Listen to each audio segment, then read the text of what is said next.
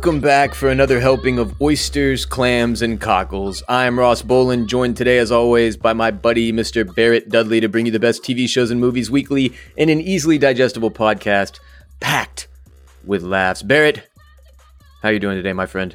I'm doing okay. You know, I was uh I was having an okay morning, and then I realized what I had forgotten why it wasn't a good morning. It's it's because um, I hadn't yet had my my my um, my warm cup of pig's blood to, to tide me over. So here here I am. I'm I'm now recording. I see you've got your cup of pig's blood there. Yes, now I've, mm, I just took a, a delicious sip of warm pig's blood, and now I'm just I'm feeling on top of the world as as this uh, as this elixir allows one to feel. So. Today we're discuss- we're discussing Amazon's uh, 000 through episode six. It's it's five and six specifically that we're going to be touching on today. Uh, we'll we'll share what I thought were going to be our closing thoughts on the Last Dance. I'm a moron. There are two left. Ross, it's safe to say that you were all over the place in our uh, Yeah, our marketing in our marketing campaign this week, in our social uh, campaign, talking about this this episode. Uh, There was a bit of confusion um, on a couple different fronts. Okay, the first one we're addressing now, which is that I thought the Last Dance was over. Uh, I even titled our little segment "Last Dance with the Last Dance." which yeah, is just d- stupid. Did, did you just think that they weren't they not just not going to show us the sixth championship? I guess that I just thought they were like, let's just leave it at the heartbreak with the Sonics and shit, and like the and like I don't know, I don't know for whatever reason it was like, listen, it's a chaotic time right now. Everybody's confused, and I, those the it's the it's the the footage of him that I kept seeing on social of him of Mike like crying Cry- yeah, yeah, yeah, and being like, if you don't want to play the game that way, like don't play. yeah. That struck me for whatever reason. It kept ringing true in my head as like a perfect ending. sure, sure. So I, I don't know why I classified it as the end, but we'll be discussing what uh, seven and eight of the last That's dance, correct. That's correct. and there's still two more, nine and ten. Um, so yeah, my apologies on the weird marketing this week. I, you know, blame it on whatever you want. Blame it on the pandemic. Blame it on my pot brain. I, I choose to blame it on Barrett. Um, we're also oh, Barrett finished, by the way. He watched uh, the Plot Against America. You finished it, right? I finally finished it up. Yeah, yeah. It took a, it took a while to get around to that that final uh, sixth episode, just because we were we were uh, bearing down on some other stuff, and that was a very intense show. So it wasn't just like a casual like, oh yeah, we've got an hour, let's just toss that on, because the the finale was a little bit longer, and uh, you had to be you had to set yourself up in the right mental state and give yourself enough time for a chaser afterwards. So it, Sure. it just took me a, a, a week or two to, to to get there to get all the way. But I'll I'll say I'll say a few words on it anyway. looking forward to that. And then we have uh, we have a top five to knock out, which will include the second half of my uh, confusion in the marketing department uh, explanation when we get there. When we get there, because we're actually going to do two top fives. One of them will be very quick and funny. Um, but before we get into all that, today's episode of OCC is brought to you by Leesa, makers of the greatest mattresses in the fucking world. I routinely argue your mattress is up there with your living room television in, por- in terms of important purchases you're going to make for your home. So you got to ask yourself, is your mattress kind of shitty? Do you even remember where it came from? Do you wake up every morning feeling like you've won the lottery because your mattress is so damn comfortable? Because I do on my Leesa Legend, and it's time for you to join me. I actually slept on what they have. They have a their most advanced luxury hybrid mattress made with premium foams and springs for enhanced pressure relief with edge to edge support that I slept on for a few years. The most comfortable bed I have ever laid eyes or body on. As I said many, many, many, many times on this show, the hybrid is incredible. I couldn't more highly recommend it, but I ended up in a situation where I needed a new guest bed for my guest bedroom. And uh, so I moved the hybrid in there and I upgraded myself to the Leesa Legend, and it is even more incredible. I cannot believe it. I love it. Leesa believes all people should have access to deep rest and relaxation, and as such, they make it easy for their customers to know they've made the right choice through their social impact initiatives tied to each purchase. They donate one mattress for every 10 they sell through organizations that work in causes like foster care prevention. To date, they have donated more than 33,000 mattresses through more than 1,000 nonprofits. Leesa mattresses are made in the USA. In-home delivery and setup is available. Financing is also available. Don't miss out. Clam fam, live healthier, live happier by resting deeper. Order today and get 15% off any mattress for a limited time at leesa.com slash dragon. When you use the promo code dragon, that's L-E-E-S-A dot com slash dragon. Promo code dragon. Grab yourself a fucking pillow while you're there. Leesa. Leesa. Uh, okay, the Night's rewatch has continued, and Barrett, I want to take a minute to explain where the Night's rewatch is finishing up to the people again because Okay, I had a yes. dude on Twitch yesterday. This literally happened. I'm playing video games. Dude hops in the stream and he's like, huge fan of OCC. It's his first time there. And then like 20 minutes passes and the dude was like, wait, hold on. Y'all are finishing the night's rewatch? And I was like, bro, yes, on patreon.com slash oysters, clams, cockles. Where the fuck have you been? This guy had no idea uh, that we were in the middle of making our way back through season eight. He immediately jumped on. So first of all, shouts to that guy because welcome. Uh, but yeah, Clam Fam, if you're not aware, everybody on patreon.com slash oysters, clams, cockles and the crustacean nation and the mollusk militia is enjoying the night's rewatch for season eight right now. Barrett and I have made our way through, uh, what, four episodes? We're doing episode five this week. Am I, am I correct there? The Bells. Yep. Look, look at me. Look at me doing the right episodes. Um, it's been awesome so far. We're having a blast. The Bells coming this week, obviously a, uh pretty crucial episode. And uh, yeah, uh, for those of you who are wondering, like, do I want to put myself back through this? Because it's one of the things this dude asked me on Twitch. Barrett, how have you felt watching it and discussing it for the second time? Um, I mean, look, I'm not going to lie to you. It's it's it is a bit of a roller coaster, but I it, it's also really healthy, you know, because sometimes when you revisit trauma, it, it it's not as bad as as you remember it being.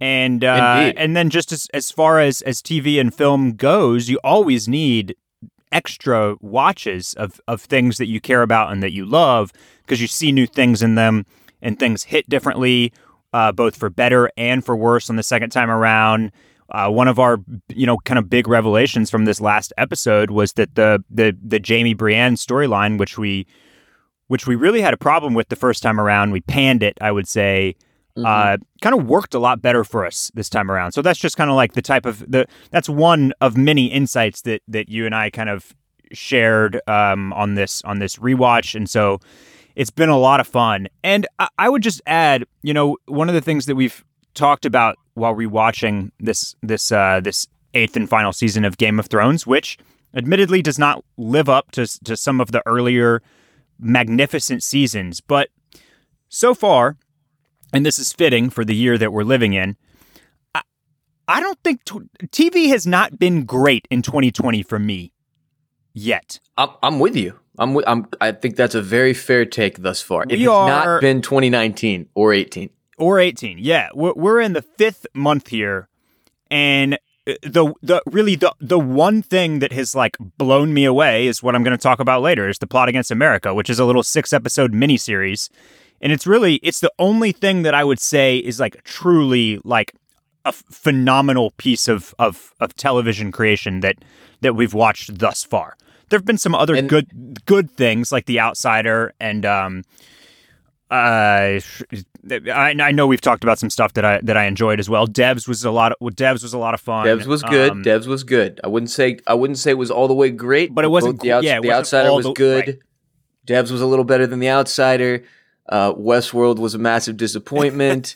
um, so what was the one with Lyra? Uh, oh, that that was that was more last year, but uh, oh, fair enough. Fair enough. Yeah, but uh, i- anyways, so it, it's it's funny because despite its failings, season eight of Game of Thrones is arguably the best thing that I'm watching in 2020 so far.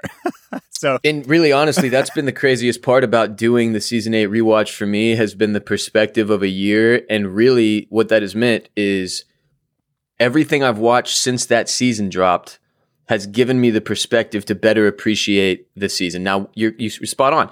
As we discuss, it, it isn't as good as seasons one through seven, or uh, especially not one through six. But season eight of Game of Thrones by itself in a, in a vacuum is still one of the most significant uh, and magnificent accomplishments in the history of television. So it's been incredibly fun to rewatch it with this new perspective, a year removed, and sort of like the pressure is removed as well. It's there's you know right, we know what happens, man. yeah, We're laughing at the bad shit before it even comes and stuff like that. So it's been more enjoyable for me. Um, and for those of you who are wondering, there's no advertisements on patreon.com slash oysters, clams, cockles. The way Patreon works is essentially a platform that allows us to bring you more podcasts in exchange uh, for you directly supporting the show in the form of a uh, monthly pledge. It's just five bucks to join the Crustacean Nation and get all the Nights Rewatch episodes, or you can play, uh, pay 10 bucks to really go above and beyond supporting the podcast And uh, in the month of May, you will enjoy an extra episode. You can actually access April's as well, a hotline call extravaganza where all the members of the Mollusk Militia have their own private private hotline that they're allowed to call in. And we discuss anything and everything they want to discuss. Again, that's on patreon.com, P-A-T-R-E-O-N dot com slash oysters, clams, cockles, where you can go support the show for five bucks and join the Crustacean Nation, or 10 bucks and join the Mollusk Militia. Both of you, both of those uh, tiers will get you all of the Nights Rewatch Season 8 but the Mollusk Militia will get you two additional episodes in April and May. Uh, obviously, we're in May now. We already did April's Hotline Call Extravaganza, but May's is coming. Get your calls in. Mollusk Militia all month long. Keep them coming. Bring those takes. Last Dance, 000, Plot Against America. Whatever it is you want to talk about, we are there to talk about it. Now, Barrett. Yes. Let's jump in. Let's start with 000, okay? Because. Yeah, let's jump. Yeah we're gonna do the darkness first, zero zero zero, and the plot against America. Then we'll get some some some brightness at the end of the episode. But uh, we've been discussing Amazon zero zero zero, and I I previously described it as like if if if Narcos was made by HBO. That has been my take. Mm-hmm. But we have hit episodes five and six this week, mm-hmm. and I don't really know what to make of what we just saw. With two episodes remaining, right? Yeah, um, we got two episodes left. I, I, I am well, just to be to be really concise about it, I didn't think these episodes were very good. Neither one. Compared to the first uh, Compared to four, the first four, I have to agree. They seemed sort of like to lose their track a little bit they, here. Yes, yes, they did, and uh, it was really interesting. And I thought the first four obviously did a lot of things really well. It was tense. It was good. It was exciting. Uh, super intense and also very violent. We, have already joked about the pig's blood, but of course, last week we talked a lot about getting lit on fire and and um, and getting sledgehammered and and just all sorts of of crazy violence that we were seeing on this TV show, and that was all okay. Um, because the story Things escalated was, a bit here. Because the story was so compelling, and then they basically divert us onto stuff that didn't seem to matter as much for two whole episodes. And just to point out what I'm talking about, we start episode five with this massive realization that Grandson Mafia, the guys that he is hanging out with to kind of pull this double agent thing, they know. He's he's caught. They know that he shot himself. That's at the beginning of episode 5 and then the next 2 hours we don't even revisit. We, we don't we just it's completely forgotten which I mean, obviously they're going to pick up in seven or eight at some point, but it felt very strange to get this massive piece of the puzzle and then go. Basically, then, Barrett, the way I saw these two episodes was they were like, episode five is let's meet the terrorists, and then episode six was and now let's spend time with the cartel. Yeah, and uh, so so the uh, my my complaints are different per episode. The the episode five with the jihadists seemed completely unnecessary, and I don't know why we needed to spend a full hour on that story.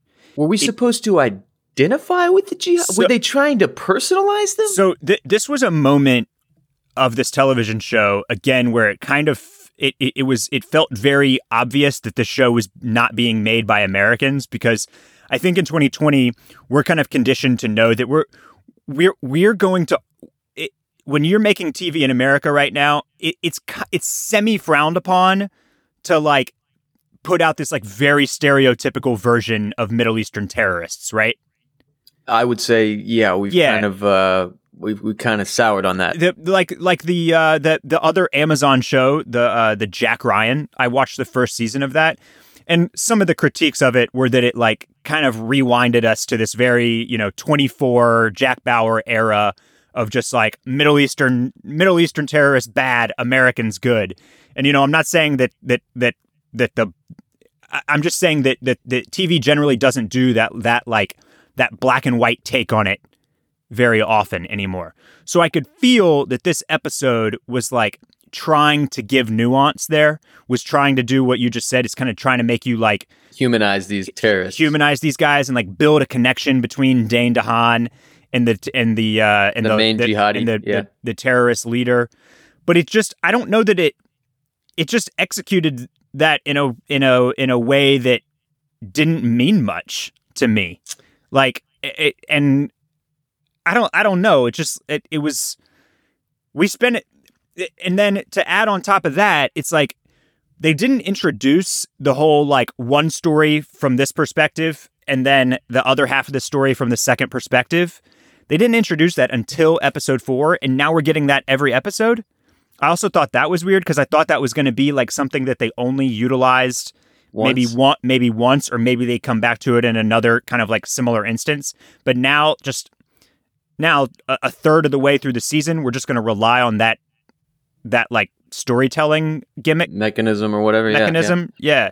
So I thought that was weird, and I didn't. And and Dane DeHaan's piece of that, where he's just like riding around with the jihadists, nothing happened, man. They, okay, they, so they that... went to a refugee camp and saw his new son, and then they like had a conversation in a truck, and then they all got blown up, and uh, it, it was just like, yeah, what the fuck was supposed to be the takeaway there? Because look, the reason, okay, early two thousands uh, after 9-11, Hollywood and television, we presented terrorist, jihadists, Middle Eastern factions all the same way, right? It was very simple, very straightforward. Yeah. Terrorists bad, Americans good we got burnt out on that somewhere along the way, and then it just got so old with like I mean Middle Eastern conflict, and, and then and then you could argue uh, you could argue Carrie's cry face probably did some damage here too. We just got sick of it. It's like the same shit. We know we know how it works.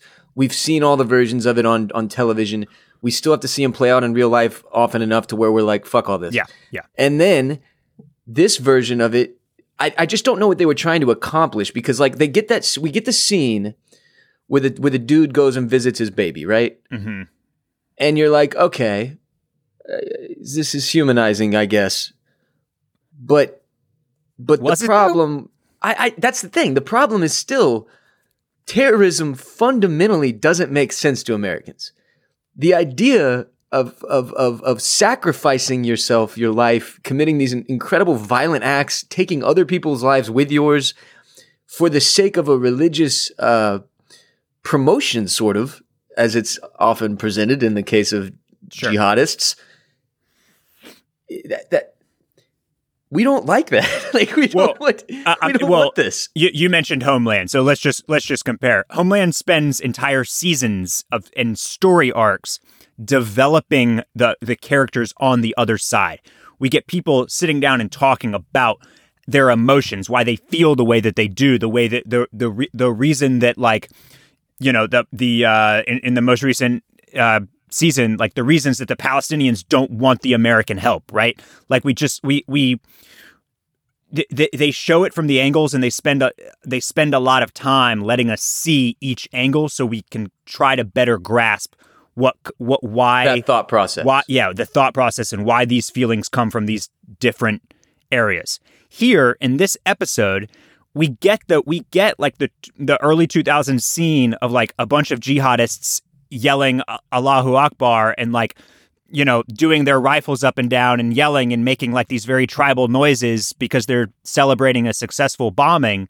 And it's like it, it's less about whether that actually happens and more that it's just like eh, that's that's something that we've seen so often and it feels just like we're that's just like what we think is happening, right? That's how we envision it.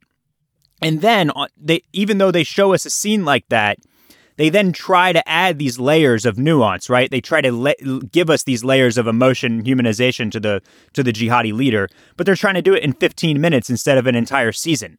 So it it it just uh, they introduced the jihadists in the same episode that they tried to explain their rationale in the same episode that they showed them just being like a bunch of loony screamers.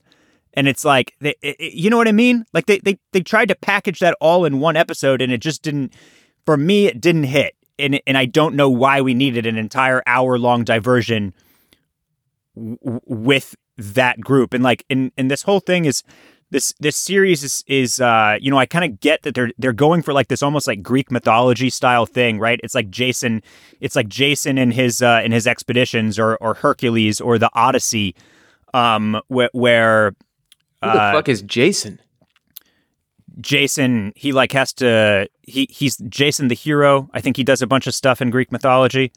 We can look that up in a second. I, I think I. Uh, not our boy Jason from high school. Not our boy Jason from high school. No. But um, you know, so that's like Chris and uh and and what's her face. It's like they keep bumping into these obstacles, right? They keep having to like they they they they run into this issue. They got to solve the issue, and I, I get what they're doing with that. But I'm I'm so much more interested in like the nitty gritty of like the of the cocaine politics rather than their like misadventures, basically. Because Which, how many times can they run into like a you know some group that they have to deal with, pay them off with a hundred kilo, kilos of cocaine, and then they get to the next stop? Like that's interesting once, twice, but like four times, yeah. Which let's jump into episode five. Or I mean, uh, i I'm six. Sorry because at least in six, I'm interested in the cartel. At least I sort of enjoy it, but it's still similarly to episode five. It felt strange to not touch base with like any of our other characters, really. We focus almost entirely on the cartel, the way that they recruit, the way that they train. And then straight from there, like, first of all, it was uh, very, like, they haze these dudes, basically. They haze them and mentally and psychologically torture them same thing as hazing. Yes, Ross, what if I told you? What if I told you that in one week, through a series of fraternity hazing rituals, I could make you a special forces military officer? All it takes, Ross, is a few days of some guys yelling at you. Cabron! Doing some calisthenics. Puta de madre! Standing next to a hallway full of burning fire Calisthenics. Getting punched in the face. You get called and, a pussy uh, a lot. They call and, you pussy a lot. And sleeping all in one. This was Hell Week, dude. This was Hell Week, except for that you got a, a loaded gun pointed pointed at your head a couple of times. Um, a couple more times than you did during Hell Week, probably. um, okay. One, th- th- this was my biggest complaint here is how funny that all looked. This dude, these are the baddest motherfuckers Uh, you know some of the, some of the baddest dudes we've ever seen in a TV show, right? Yes. They kill all this guy, all this guy's men. They're about to murder him and his girlfriend, and they're like, "Give us all your dudes. We're gonna train them. We're gonna make them special forces officers, yo." And then the next thing, and then the next scene I get is them in like an abandoned warehouse. Everybody's just wearing their regular clothes, like cargo shorts and like you know denim jackets and shit like this. And I, and it is it's so not special forces training. It's very bootleg. It's very very bootleg. They're, they're, barely doing high knees. They look like they're running like an 11 minute mile around the around the track. These guys are a mess. They, they, it's a total mess, and it looks it looks silly. It looks really stupid. And you got the six you got the six lead military guys who are just yelling, and like suddenly they don't even seem intimidating. How were those like? I, that was just. It was weird because it, it was, was like they, weird, man. They put on a different tone, this like hazing thing, but at the same time, you're right. It wasn't intimidating anymore because they're bringing in the factor of like this is a brotherhood. You're part of this, but also you're a pussy and you're gonna die. But also it's a brotherhood and like do this with. It's it's it just again, it felt like a very fast forward version of what like if they had really wanted to get into like the training of the jihad or the the cartel members and how they utilize these military like the top guys have military experience and they're training all these dipshits and half-ass training them and making them sleep on a net like that you'd find at a playground when you're a little kid. Um, I, I just again, it felt like a strange thing to, to to pull a full episode on, and then really it's just like we already knew the cartel was bad as fuck, right? So when they go into Monterrey and they start like taking over the city, and we have to watch for 20 minutes when they pull every single person out of a bus, and then again, I, I never understood all of them. Yeah, yeah, and then execute every single one of them point blank range, and it's like, okay. And I guess that was like what? So then they decide by the end of the episode, they're like, "Hey, man, we're working for the Leyras, but we should have all that money." And then, and then when they go to do the deal with the Leyras where they get the uh, the the guns out of the truck or whatever. Look from the from the first second that that deal started to go down, we all knew it was going to go south. Like everybody watching was like, "Oh, this is this is fucked," but it took forever to get there. These guys call each other pussy and punta de madre and uh, cabron 400 times. Then they finally get to popping. And here's the part that I really don't understand about all this our biggest baddest vampire. First of all, I don't know why they're called vampires. They're our biggest baddest because he was because he was vampiro, vampire in the Right. military. That was his call sign, his nickname. and, and these are he's his commander, vampires. The the gang, their their their thing, the firm, they're they're The vampires. firm. They're, They're, all the little vampires. monster spirit. Yeah. The little monsters. So he gets out of the car. Not sure why he wasn't involved in the rest of the fucking shenanigans, but he gets out of the car and he comes over and he's like, because he was hanging with pregnant lady. "Look how they massacred my boy." Oh yeah, I forgot he was on a date where you you lay uh, on Ju- the bed and just classic classic pregnant lady antics, hitting up the club, wanted dancing to on the dance dance, floor. go home and cu- snuggle. He's like, I got to go do cartel stuff, and she's like, lay on the bed and like pats the bed, and you're like, I'm pretty sure he needs to go do this cartel stuff though. Like, turns out he really did need to go do the cartel stuff, Barrett, because uh, he's very, very upset with the loss of this uh, with one Indio. guy. Yeah, Indio. You know, poor Indio. Um, why does he give a fuck? We we they they murder people constantly. Well, that's that's his brother. That's his you know that's his his day one um, from the from the military uh, shenanigans, and so But he's he's losing not- his brother. But he's not the main guy in his squad, right? Like No, no, he's a lo- that's he's the other a, dude. Yes. Now we've we've seen most of these guys, but the guy that he's like rolling around with in the car, uh huh. Who there is bound to be a conflict with very soon. Um, it, certainly no, seems so. it, it wasn't him. But to to your point, I, I'm I'm 100 percent with you on on on where you were going with that. Like, you know, you take the time again, and they they did the the two sided story, right? We see we see Vamp- Vampiro's side, and then we see the the the homies side, the fellas, um, See it go down. on their mission. And like, you know, they they do the music and they do him looking up from the body before it cuts to his side and it's like this very dramatic piece and it's and it's supposed to be so meaningful. And then again, like not that much happens. They get in a truck to go pick up the guns. They they they are intercepted by Quinteras or whatever his name is. And then some shit goes down, and then one of their boys gets shot. And just like you said, man, I don't care. I just watched that dude kill 30 innocent people, execution style. Yeah. I like this is not dramatic or emotional for me. All these dudes deserve to die. yes, that's the thing. I'm just rooting for all of them to die. So like and and and again and again, I, what I wanted to see, what I the the pieces of this episode that I that I am intrigued by is the boiling conflict between the Leyras and the firm. And between Vampiro and and and Quinteras, who's dead now, but um, but and and the head Leyra's got the Leyra the Leira brothers. You know the scene at the restaurant where he buys the champagne and they go through all that big dicking. Like uh, like I, I want I wanted in these two episodes I wanted more of the story of like how the various conflicts in the in the coke game were kind of like boiling to a head Yeah. and instead I just got two diversions one with a group of jihadists and another with like a bootleg hazing military camp They- yeah. honestly like like was kind of laughable at times to watch because it was it looked so uh just clumsy And and I don't know if there was supposed to be some parallel drawn, some like, okay, look at the way you know jihadists, these terrorists, they have their generational thing going where they've got kids and shit, and then we see and they in- indoctrinate you hmm and then we see the cartel version of that, and Sure, he's got maybe. his kid and shit. But like, it's still whatever it was, Barrett. Uh, the point is, I don't think for either of us it rang true. It didn't hit the way the first four did. These were two sort of uh, offshoot episodes where we were like, "What?" And what's interesting, and we were texting about this earlier. One of our buddies, who was one of the many, many, many people who suggested this show to us, he rated it very highly. We've spoken to his rating a couple times. Um, you know, B B plus or uh, B B B plus, minus A B minus is plus B, said, B yeah. minus A plus, yeah, whatever. A minus B plus. Um, so after these two, you and I are kind of scratching our heads, like, well, how's this going to end? Because we trust this guy.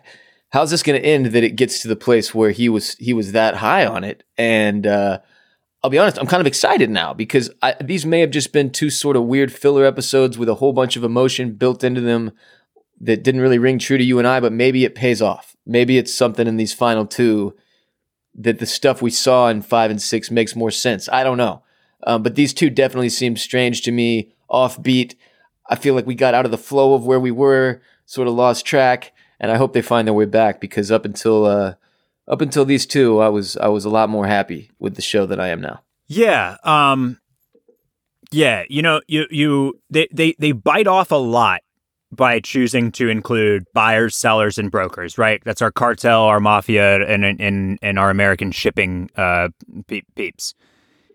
And so then to you have those three major groups, which are making up the bulk of the story, and then to kind of just like let one of them go for two whole episodes was just an interesting choice because you, we kind of but like the next time that we see what's going on with the the mafiosos, it's like, well, that was that was so long ago. It felt like. So it's just weird, a weird storytelling choice. Um, I, I'm I'm obviously still interested to see how they wrap it up with these next two episodes. I, I just didn't think that these two were um were the right way to go about it, and I I, I thought that they I definitely thought that they slipped and uh, yeah, this this kind of pushed the show towards B minus territory for me, uh, de- depending on on the recovery of the next two episodes. But um, yeah, two more to go. We'll cover uh, 000 through the finale next week, episodes seven and eight. Closing out 000. If you haven't dived into it yet, obviously now's the time. Get caught up. We'll cover the finale next week. Well, Barrett, let's talk about something you did enjoy. Yes. The Plot Against America, season one. You said you finished it. I and did. you said at the top of the episode that it's uh, probably the thing you've enjoyed most this year. Yeah, it's it's uh, you know again enjoy is is a difficult word to to deploy here uh, just because it is it's it, it is intense um, but it is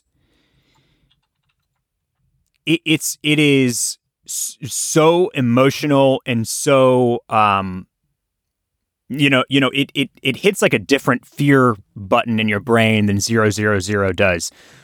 Zero zero zero, it's it's kind of terrifying and scary and horrifying to like watch these acts of violence happen in this kind of shadowy world that you know you don't really ever have to be a part of, but that is out there, yeah. But that is out there, and so it's it's certainly frightening. Zero zero zero hits a different button uh, in, in your brain. It's it's more like you're basically watching this alternate history where fascism is allowed to rise in the United States. Oh, oh plot against America. Yeah, yeah. And plot against America. And it does such an amazing job of showing you how quickly that can happen, basically. How how the how little slights here and there, little changes that you don't think mean anything stack up and suddenly you're sliding down the hill towards something really, really scary and world changing and and uh and oppressive. And so it's it's um obviously like it, we all in this day and age have politics on the mind at, at, at all times. That's that's the world that we live in now. Uh, so it's just it's pretty it's pretty fascinating to watch something that is you know let's see uh, uh 80 years old now this world war ii this this world war ii time time period and have it feel so relative to today in so many different ways. Um, and the acting, especially from like the two leads, is phenomenal. Uh, John Turturro and um, and Winona Ryder, who are kind of two uh, supporting characters, also turn in just like excellent, excellent performances. Turturro is a uh, more supporting role. Turturro is in a supporting role. Yeah. yeah. Okay. Um, and it's six episodes. They will they will leave you feeling. I'll tell you. I'll say that much. So if it's it's pretty quick watch, except for the fact that you can't really binge it because it's too um, dark. Because it's pretty, yeah. Because it's just it's it's heavy. It's heavy shit, man. Uh, there's a lot of there's just like the the the the the central story kind of like revolves around this one family as well, and and the dynamic between the parents and the kids and uh, and it's just it's there's a lot of strife. That's the Levin family. That's the Levin family. Yeah, um, but absolutely worth a watch. It's it it is it's currently you know through the middle of May the best new thing that I've that I've watched so far. So high praise.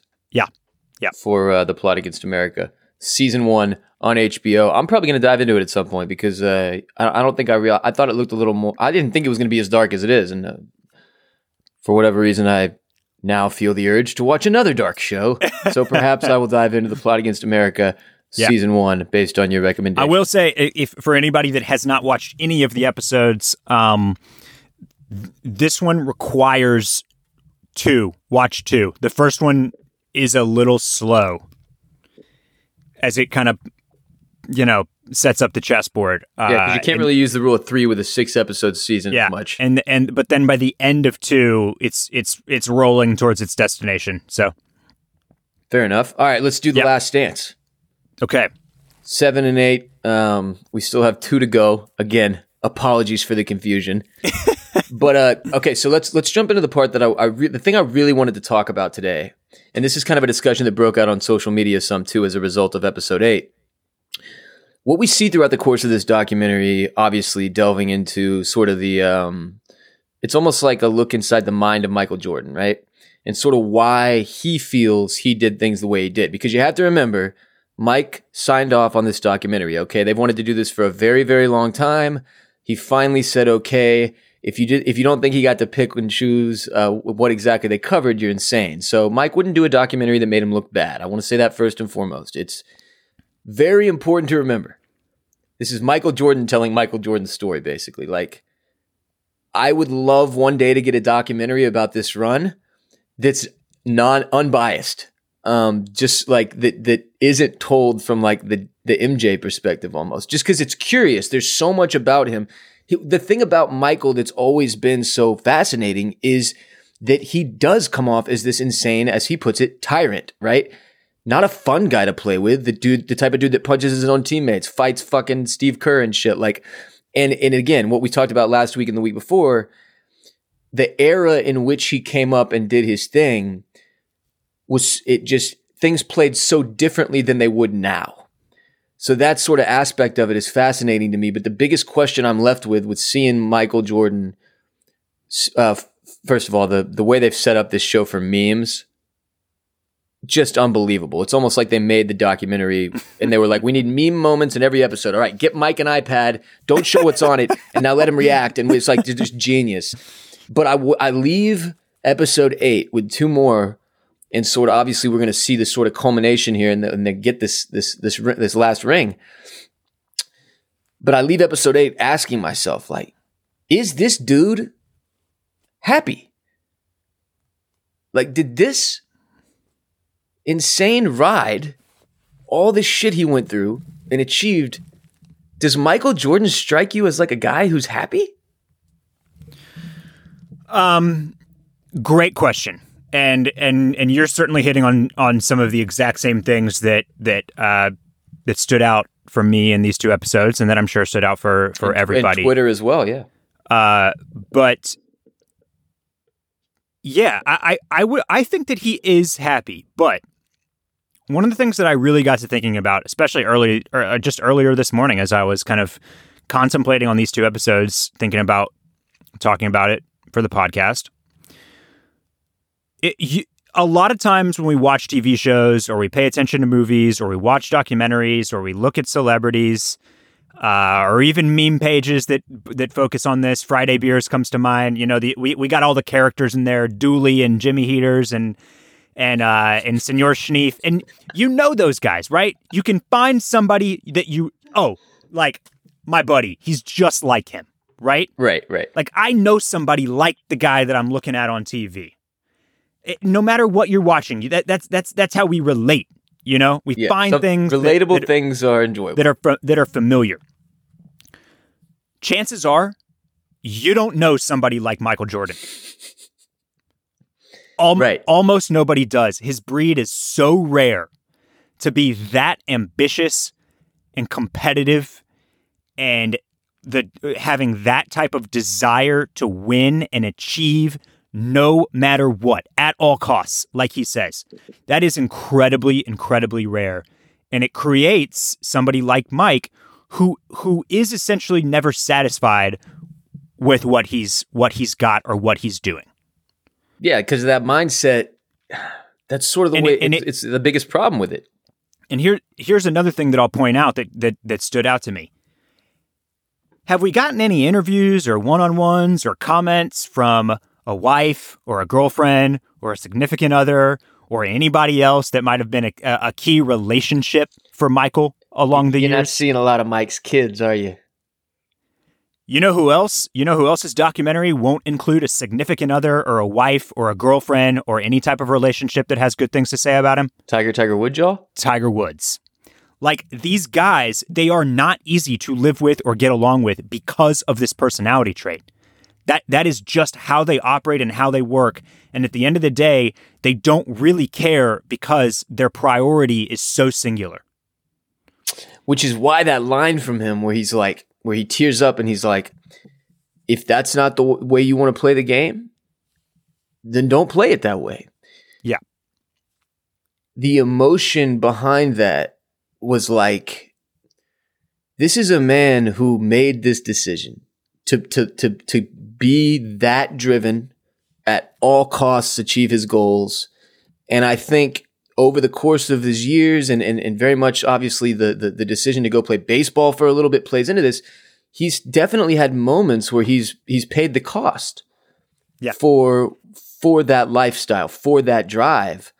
And i think what you see there with that emotion sort of boiling over is like the that's the cost of being the greatest and being that alone. And no, Barrett, if you go that route, family and friends are not going to be your most important thing. Um, Yep. It's it's that's those things are going to be very difficult to manage.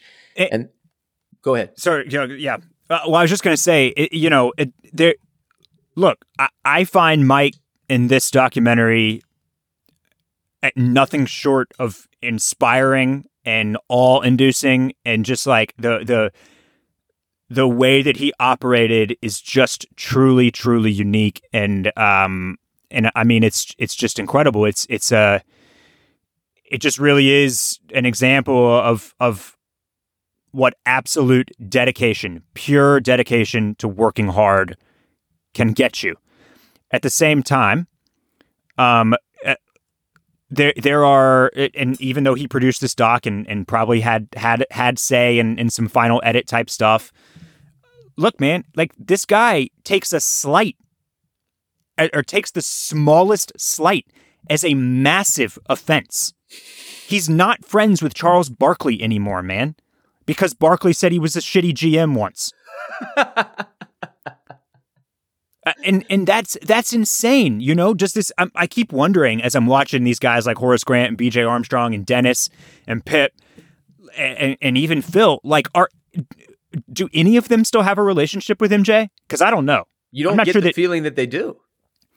And and and that's you know you talk about the cost, like the fact that he can't take any type of of slight like that, not one ounce of of, of criticism or critique, constructive or otherwise, is like a detriment to to his mental health and his personal life, right?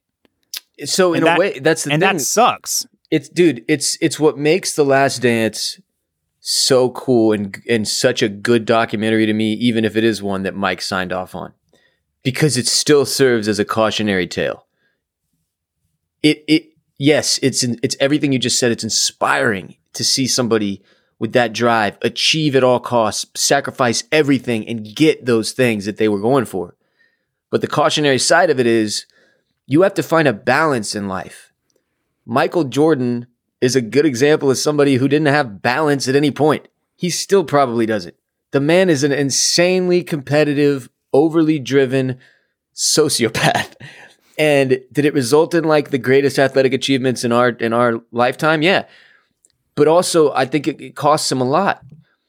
And I love that these two episodes, it, it's sort of as we build towards this this grand ending, really allowed us to see some of that without having to be so direct with it, right? Like, I think whoever made this, and, I, and ESPN obviously airing it, they did such a good job of working with the subtleties of Mike's like career, these these pieces of interview from him, the way they show things play out on the screen, so that you pick up on the stuff like the drastic cost of caring about winning an NBA championship more than anything or anyone else on the planet, including Yeah, there's- yourself. th- there's a price. There is definitely a price to pay. Yeah, and and I don't know that anybody will ever pay it the way that dude did again. Like, I mean, it, it, they they get talked about in the same sentence because they are so similar. It's it's the only other person that we have Tiger. is Tiger. That's that's like this. And I, I talked about who Mike's friends are. I do believe that he and Tiger are pretty good friends, and it that makes sense because those two dudes they they they, they probably relate to each other uh, more than anybody ever has with those guys. Like like oh god, yeah, you, they dude, understand each other. Tiger even has the I saw I can't remember if this was on Twitter or on, in a text chain. It's, everybody's talking about the Last Dance everywhere. Um, but somebody was asking like, it's funny because like, what if Tiger had retired from golf to go try to actually become a Navy SEAL? Right. That was Tiger had the Navy SEAL thing. Mike had the baseball thing. The, yeah, mm-hmm. different, but they both had these like side obsessions. Totally. That they felt they needed because like for those of you who aren't aware, Tiger Woods did like insane um, SEAL Team Six style training, and like really delved into that lifestyle and like mindset of like, like a, when I'm, I'm I'm sure a lot of our listeners are familiar with the BUD/S Navy SEAL training. Yeah, but I, I, he pretty much did BUD/S just like for fun, basically. Which, which is the it's the training that I don't know that I can't remember the percentage, but that's how you make that's how you become a Navy SEAL, and, and most people do not make it. It is insanely yeah, the, the difficult. process. Yeah, yeah. For any of you who have ever uh, read uh, The Lone Survivor, yo, you get chapters on that shit, and it is insane. Like it is intense. Yeah. These fools. It's the opposite of the Mexican cartel training in uh, yes in in the fucking zero zero zero, bro. It's it's the most intense training you've ever read about or seen unfold in your life. And Tiger had that too. So it's like yes, man, it is so funny how watching Michael Jordan and a documentary on him, how he's so specific of an individual and so unique that there's one person in the entire world who you keep coming up with this compare, and it's just Tiger Woods. Yeah. You you know what else I love about these two episodes and thinking about you know we're, we're just everything that we're talking about with the, this attitude, this personality, this drive to win. It's it's just it's fascinating to me how it translates on the golf course, on the basketball court when you have physical control of these things, right? You can you can lead because you're down there, you're on the court. People follow you. They follow your personality and what you say and how you act. And it's just been it's been really really interesting that he cannot turn that into a successful NBA franchise in the same way. And it it it uh you know, th- that's just a neat wrinkle that like certain types of leadership only work in very specific paths. Yes, and I think that from from even when we were younger, when Michael first got into the management and then the ownership side of the NBA, that was always the thing, right? We were like, okay, is he going to dominate this too? And obviously he's had very, very, very little success. Um, yeah. To the point that one of his best friends, Charles Barkley, made fun of him at one point, and now they no longer speak. Uh, and it, yeah, you that, can't will you can't will yourself to uh to ha- to running a good NBA team, and it, it's just, I mean, like I, that. I don't know how that eats at him, but I bet it does. I have to imagine it is one of the great frustrations in his life. Yeah and and almost to the point that like if he doesn't get a ring out of that franchise before he dies, he might regret it. Dude, I mean, and it's not like he's even close, man. No, Charlotte they're, is they're Charlotte is bad. Yeah, they've never really had anything going. Any any little individual stars they've had. Yo, but could you imagine playing for this guy? Can you imagine being on the Charlotte Hornets right now and like getting to watch this documentary and being like, I got to go back to work for this motherfucker?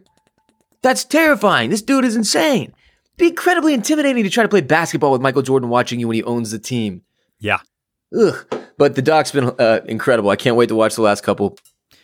And you got to give these the look. Everybody involved in this deserves a lot of credit because they really turned it around quickly for us because of the whole COVID thing. Like this wasn't supposed to come out till later. They were like, "Shit, we need to get this out now." And it has been Barrett. You said you know, the plot against America season one was was you know the best thing you've seen this year, and then we've kind of had this lack of of good mm-hmm. TV shows, but we've had two documentaries that have captured the whole world by storm. Totally, we had yeah. Tiger King and Joe Exotic, and now we've got The Last Dance, and that's sort of been a saving grace uh, in this time period. So everybody um, enjoy the last couple I, episodes. We'll talk about them next week. Yeah, yeah, it's been awesome, and I, I know that ESPN like flipped, you know, they they they bumped this forward by by uh, by several months, and I don't know how many other things they like they changed to get the the next wave coming, but they've set this up in a really brilliant way because I'm not sure if you noticed watching these last two episodes, but basically when this one finishes, they've got three right behind it of like the regular 30 for 30s that will air on Sunday nights in June that also look Incredible. really good. It's a it's a Lance Armstrong two parter, and then um and then oh uh, the the the uh, McGwire Sosa home run race one, Oh And then a- shit! Yeah. and then a third one that that's slipping my mind right now. But all three look awesome, and I'm sure they're gonna do big nu- big numbers because people are just like you know starving for sports content. So We got episode nine and ten coming up on the uh this upcoming Sunday, and then we will discuss. Or this Sunday, Monday, Sunday, whatever. The Last Sunday. Dance episodes nine and ten next week. All right, we have a top five this week, and uh, yes, Barrett and I were texting back and forth about who to do for top five. And he was like, Have we done Reese Witherspoon? And I was like, Nah, man, we should totally do Reese. And then I got on Instagram and Twitter and I put up Drew Barrymore photos everywhere. And, and, And- in, my, and- in my head, it kept uh, some multiple day conversation we had. Yes, and even in text message form, you responded to me at points with, "Oh, we got to move Drew Barrymore back." Uh, a week." so even in text, you saw Reese Witherspoon and then just like translated that to Drew Barrymore for for whatever reason. I'm not sure why, but um, I want to apologize to white women. I don't know. I don't know what my deal is here, but they're the same person to me, apparently. Yeah, yeah. Okay, so let's quickly knock out Drew Barrymore's top five movies just because it's very, yes, very easy. I was able to do this in like three minutes just just via text with you. Um, I said we can do Drew Barrymore, but uh, I'm not sure sure how interesting that'll be. Yeah, so let me first throw out that mine are a little different than yours, Barrett. There's a, Okay, there's a well- slight there's a slight differentiation. I I rattled off five, but I'm I'm I'm going to change up the order on you a little bit here. You want to go first, or you want to let me? Yeah, lo- let me let me uh let me go first here. Okay. Uh, actually, no, you go first. You go first. Okay, I'll go five five to one. Okay, Okay. my number five has never been kissed, and here's why. I've seen it once. It was twenty fucking years ago. My number four is Fifty First Dates, and here's why. Uh, that is the stupidest premise for any movie ever, and is highly enjoyable because Adam Sandler and and, and Drew Barrymore just have great chemistry, and I love uh, the idiot side characters in the form of the dad and the son. And and she really doesn't have that many things to pick from. So here's number three. Scream, where she's in two minutes of the film and is brutally murdered. So number two is The Wedding Singer, which is one of my all-time favorite Oh, movies. that's a good. Yeah, that's a good I one. this is one that I completely forgot about when we were talking talking yesterday, and it's the reason that my list got changed a little bit. And then, of course, my number one is E.T., just like everybody else's with Drew Barrymore list. My honorable mentions include some of the ones you're going to have on your list, so I'm going to save them. Please oh, hit us okay, with your one okay, through five, sure, though. sure. Yeah, man, I'm just I'm looking back and it's really it- it's just interesting because she is one of uh, look we've kind of had this conversation on some of these top fives before but it, it still continues to interest me. You, you become a major celebrity and like a hollywood a-lister after like two good movies. Well, she, but she was like a, she was like a child's a a child Hollywood darling sort of a Hol- situation. I know, I know, I know, but like it's just always interesting to me when I like look at these I look back at these people's filmographies, you know, Jude Law for example. He's he is a huge international A-list guy, Jude Law, right? And then it's like it's not like his IMDb is just absolutely like smash hit after smash hit after classic after critical dark like you know it's like it's a little it's a little wonky Yeah, in his case, he's like, okay, so there's always exceptions. Like her case, childhood Hollywood darling. His case, one of the best looking humans to ever walk the face of the earth. So it's like, he doesn't have to do that much good shit, yeah you know? yeah um, But you're right. For some reason, everybody knows Jude Law, though. Like, he's such a family name. And if you were like, name something Jude Law's done that you love, people would be like, uh, well, like, um, well, I don't know, The Holiday? The Last Pope was weird. All right. So uh so for my number 5, I am going to go with uh with I'm going to do Going the Distance. Oh, wow. Yeah, this movie starred Drew Barrymore and Justin Long and it's like a pretty decent rom-com. Okay. Number four, 2010's Going the Distance. Okay. 2010's Going the Distance. Uh, number four, I'm going to say Never Been Kissed. Like you, I've seen it a couple times. It strikes me as a, as a movie that I remember fondly, so that's good enough for number four. There you go. There you go. um, number three, I am going to say uh, music and lyrics. The fuck is that? That's a Hugh Grant rom com starring uh, Drew Barrymore. She crushed which, a lot of rom coms. She did, which I find slightly more entertaining and better than uh, than Going the Distance. So it jumps up to there. Uh, then number two, 50 First Dates. That's a very entertaining film. Like you said, I, I, you know, th- that's a one that's on cable. I'll watch it. I don't know why, but I always do. And then number one, and this is truly like what I think she's most well known for at this point, and these movies are a lot of fun, is the Charlie's Angels franchise. Yeah, so they're on my honorable mention, of course, Charlie's Angels and Charlie's Angels Full Throttle. Yes, yes. Along with Fever Pitch. Oh yeah, that's yeah. There's one. She did. She did do a lot of rom coms, didn't she? And he's just not that into you which are, yeah. of course, some of my favorite films. They just didn't quite crack my top five for Drew Barrymore. Let's move into our serious top five. I'm so glad you picked Drew Barrymore as our top five, man. That was that was quite a what a riveting discussion. Yeah, yeah, that was good, good, good stuff. Listen, if Fifty First Dates is in your top five, you don't get a top five. So the only reason she got one is because I'm an idiot. And uh, now we're going to do our real top five on Reese Witherspoon. Reese Witherspoon as we have, have, brought up many, many times over the last, what, year and a half, two years, three years, really, with, if you're talking about when Big Little Lies season one came back, came out, she really like, she took this next step up in Hollywood to like, eh, she's always been one of those household names. Everybody knows Reese Witherspoon. She's awesome. But now she's almost like, she's taken this like fig, this spot in my head as like, sort of like America's mom Mm-hmm, mm-hmm. And she does like her clothing line thing that she has that all these rich white ladies love. And then she produces Big Little Lies and makes it an accident that all these rich white ladies love. And then she does movies and stuff. And but she's she really does have like an insane hit list that goes back to movies in the fucking 90s and shit that I totally forgot about. Like one of my uh, honorable mentions is Fear. Yep. Did you ever watch Fear?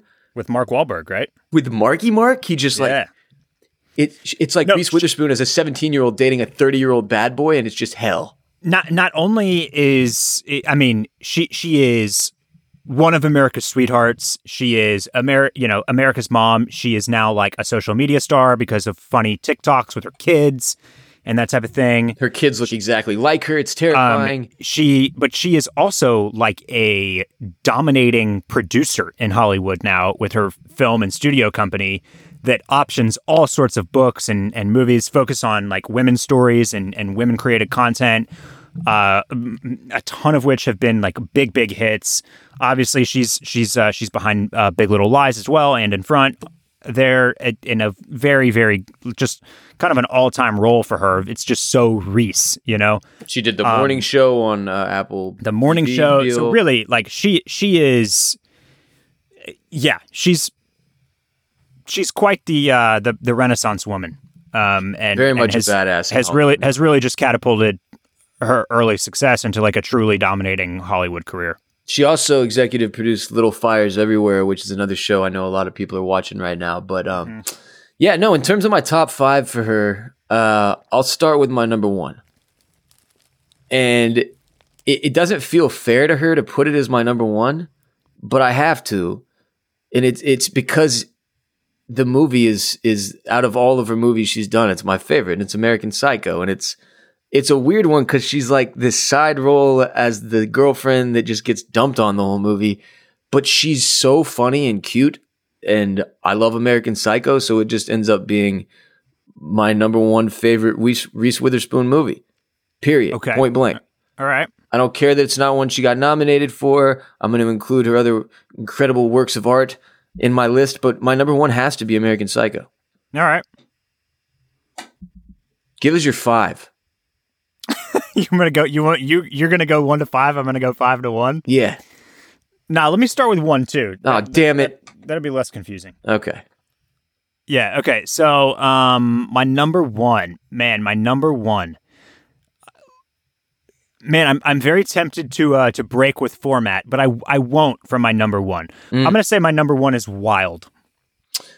Very fair choice. And I think you could argue I said Big Little Lies sort of catapulted her into this place where she was like a bigger deal. Mm-hmm. I think Wild was really the first thing, wasn't it? Because. So Wild was one of the first motion pictures to come from her studio. And it was a book that she optioned. It, it was right? a, it was a very popular book that she optioned. Um, you know about this like woman's story, and uh, of, of really like truly like finding herself and like overcoming you, you know certain life obstacles and uh, yeah, her studio optioned it. She starred in it, and um, it's just it's one of her most compelling roles because it's like she obviously carries with her that like Reese, Reese Witherspoon ness, but um, but is is also just like a pretty a pretty tour de force acting performance as well. And she obviously just gets like a ton of screen time in it. It's her it's her vehicle. Yeah. And um and I just really enjoyed the the film. That's one that I even saw in theaters. Uh, and uh, and um that's that's my number one. So my number two, I'll give you my two and three. My number two is Walk the Line. My number three was Wild, and these are the two movies where I think she does the best job of showing off her acting prowess. And okay. Wild's incredible for all the reasons you just said. It was her vehicle. She's it very much the the she she is the movie. Walk the Line um, as June and and and it's just one of my favorite movies. I love the story of Johnny Cash. I thought Joaquin Phoenix did an incredible job. She's so good as his counterpart, which in hindsight, I didn't really put this together at the time, but had to be incredibly difficult to accomplish because we know Joaquin Phoenix is not easy to work with. And Drew Barrymore essentially strikes me as the opposite of Joaquin Phoenix in terms right, of ease right. of working with. So that had to have been crazy as hell. And she's so good in that movie. So Walk the Line is my number two. Wild was my three. And those are my two movies that, like, if we're being real and I'm not being biased by American Psycho and how much I love that movie and her in it, then those are the ones that I really think argue for her one spot um, for, you know, outside of our top five purposes. Yeah. Yeah, I would put Walk the Line at number two as well for me. And then uh, my number three, again, another one of her best, simply her best acting performances is Mud. Yep. Which is a movie that starred Matthew McConaughey. And again, she just gets to be a little bit. We know her so well as like legally blonde Reese, right? Right. Because that's kind of the personality that she depicts in real life as well. So it's always fun to like really get get get a chance to, for her to show off acting chops. Um, and and Mud is another movie that's like probably pretty underrated, honestly. But it's Dude, a it is. really really good movie, and both she and McConaughey are great in that kind of one of those uh, strange McConaughey films that's sort of under the radar. Is like a little too gritty or yeah. something looking yeah. for people. Yeah, but it's it's you know it's it's it's a pretty. I wouldn't. It's not like a G-rated movie, but it, it's a. Uh, you know, it's kind of it's it's about a kid too. So yeah, it's like a fun kids uh, friendship story and shit. Yeah, so it's it's got some darkness and and definitely is pretty tense, but yeah, it's um, you know, it's not super dark. I put mud on my honorable mentions, um, and I close out my number four and my number five with two we've mentioned. Number four for me is Legally Blonde. The fact that that movie is like a cultural staple, like it is now. I think they're doing a third one upcoming. They are. Um, that that that movie should not have been nearly as good as it was. and in hindsight, it really, I mean, it's one of those ones where I'll watch a few minutes if it's on TV, man. Because yeah, it really is. A, it's a good. It's it is a good movie. It's funny. It has a good message to it, and yep. she is so smoking hot. Yeah. So that is uh, an easy number four for me. And then I closed my my number five was Cruel Intentions because uh, it's just like one of these classic movies from my childhood where I remember hearing it and loving it. And uh, I don't know, I didn't feel like I could leave it off my list. So my honorable yeah, mentions to close early, up. An early breakout role for her. Yeah, um, one of the ones. Intentions. One of the ones when I think Drew Barrymore. That's one of the movies that pops into my head. You mean Reese Witherspoon? Why am I doing this? Why, dude? They're completely different people. I don't get it. My other honorable mentions are uh, Election, Pleasantville. I haven't seen Election since 2002. Pleasantville. Hey, did you see Sweet Home Alabama? I did. I did. It was actually just on TV like a month ago, and I watched 20 minutes of it. What the fuck um, is wrong with you? That's an honorable mention for me. And then Fear and Mud, and then I'm done. Uh, my number four, also the Legally Blonde franchise, uh, for the reasons we just talked about. It's really, it is very funny. She is excellent in it, even though it is like the most Reese Witherspoon being Reese. It's still just like an all-time character. Um, you know, it's just it's it's it's really it's it's it's Hollywood history, man. It is. Um, and then five is where I'll break format, and I'm gonna put in Big Little Lies here because those two seasons really kind of. Uh, I, I think cemented this new era of Reese where she is dominating on HBO and Apple TV as well as producing and behind the camera as well and just like facilitating all of these different movies and films and stories that are that are being put out there uh, little fires everywhere i'm pretty sure she's she's behind that as well yes and it's just you know she's she's a she's a titan of industry and big little lies kind of like put her on the map as that as well as just really kind of like pushing to the forefront this notion of of Reese Witherspoon as kind of America's mom, like you said. Yeah, America's man. hot mom, America's MILF. Love Drew Barrymore. Very glad we got to talk about her today as America's hot mom. No, I'm just kidding. I know it's Reese Witherspoon. Um, also, I was wondering about this. Is my last thought on Reese. It's like I wonder if she got through the like she was a mom. She's a mom, obviously.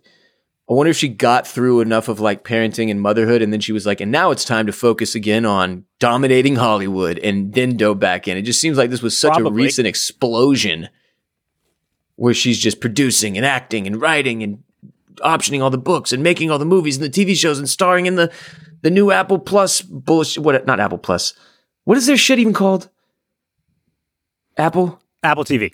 It's just called Apple, Apple TV or Apple TV Plus. Apple TV Plus and Disney. But yeah, no, I, I, think that I think that's probably right because she did. So Inherent Vice and Wild were both 2014, and then uh, she was in a movie called Hot Pursuit in 2015, which I don't remember. Oh, is that like a yeah, is that like another comedy? comedy? Yeah, comedy. It's her and uh, oh, her and Sofia Vergara in Hot Pursuit. I never saw that. Got a 5.1 on IMDb, so probably not very good. Yeah, it can't be good, but you know, probably wouldn't hurt to watch. um, and then yeah, so six. It, the rest of fifteen and sixteen was all like voice stuff only, or or shorts. You know, the Muppets TV series, one episode. Nature is Speaking TV series short. Was she in Sing too? She, 2000 Sing. 2016, she's a voice in Sing. 2017, Gunter Babysits, a video short where she's a voice. Don't know what that is. Uh, so so yeah, I it yeah, you know, she there was a stretch of time there where she was just kind of like in and out, not not super prolific. Looks like Gunter, uh, the Gunter one. That's a pornography here. I'm looking at. I'm just kidding. It's not. Love Reese Witherspoon though. Yeah, I don't know, man. Maybe I'm wrong. 2000, first season of Big Little Lies was 2017, so maybe she didn't really take that much of a break. I was considering all that voice acting and shit, the, and even the years where she did like a, one or two movies as part yeah. of that. Because then this stuff now, like this woman must not sleep. It's right now, she's definitely now she's churning for sure. Yeah, but uh, yeah, yeah, anyway. great, great celeb, Reese. We love you, Reese. Thanks for right on. Huge appreciation for both Drew Barrymore and Reese Witherspoon. And that will do it for today's episode of OCC. Huge thanks to our sponsors. Leesa is our sponsor for today. You can support us by supporting Leesa. them. Leesa.com slash dragon to get 15% off any mattress for a limited time. And of course, you can support us directly by joining the Night's Rewatch at patreon.com slash oysters, clams, cockles to finish out season eight of Game of Thrones rewatch in the months of April and May. We are now on episode five, The Bells which we'll be doing this upcoming Friday. It will be available on patreon.com slash oysters, clams, cockles, Friday afternoon to evening. Looking forward to it. Everything on Patreon is ad free. Support the show for five bucks and join the Crustacean Nation to take part in the night's rewatch or $10 to go above and beyond supporting OCC and become a part of the Mollusk Militia so that you can uh, enjoy that Hotline Call extravaganza episode each month as well. Follow us on social media. We're on Instagram at Oysters Clams Cockles. We're on Twitter at Clams and Cockles. We're also on Facebook.com slash Oysters Clams Cockles. My name is Ross Bolen. You can follow me on Twitter, Instagram, and Snapchat at WR Bolen. You can also listen to my show, The Ross Bolen Podcast, available wherever you're listening to OCC. Mr. Barrett Dudley, where can we follow you and hear more of your voice? Uh, yo, uh, Twitter, Instagram at Barrett Dudley, and then you can check out the Club Cool podcast where we meet at the intersection of style and pop culture. We had our first guest in a long time this past Ooh. week. Uh, we had the senior editor of uh, a blog to watch. We spend over an hour just talking anything and everything watches. So if uh, if if that's something that you're into, you definitely like our last episode. Just search for Club Cool wherever you're listening to this podcast. You can also follow us on Instagram at Club Cool Pod. All the timepiece fellas and ladies out there need to hit All the that watch episode. heads, right? Yeah. All right. We're out. Hope you enjoyed today's show. Until our next helping. Leyra. Adios, muchachos.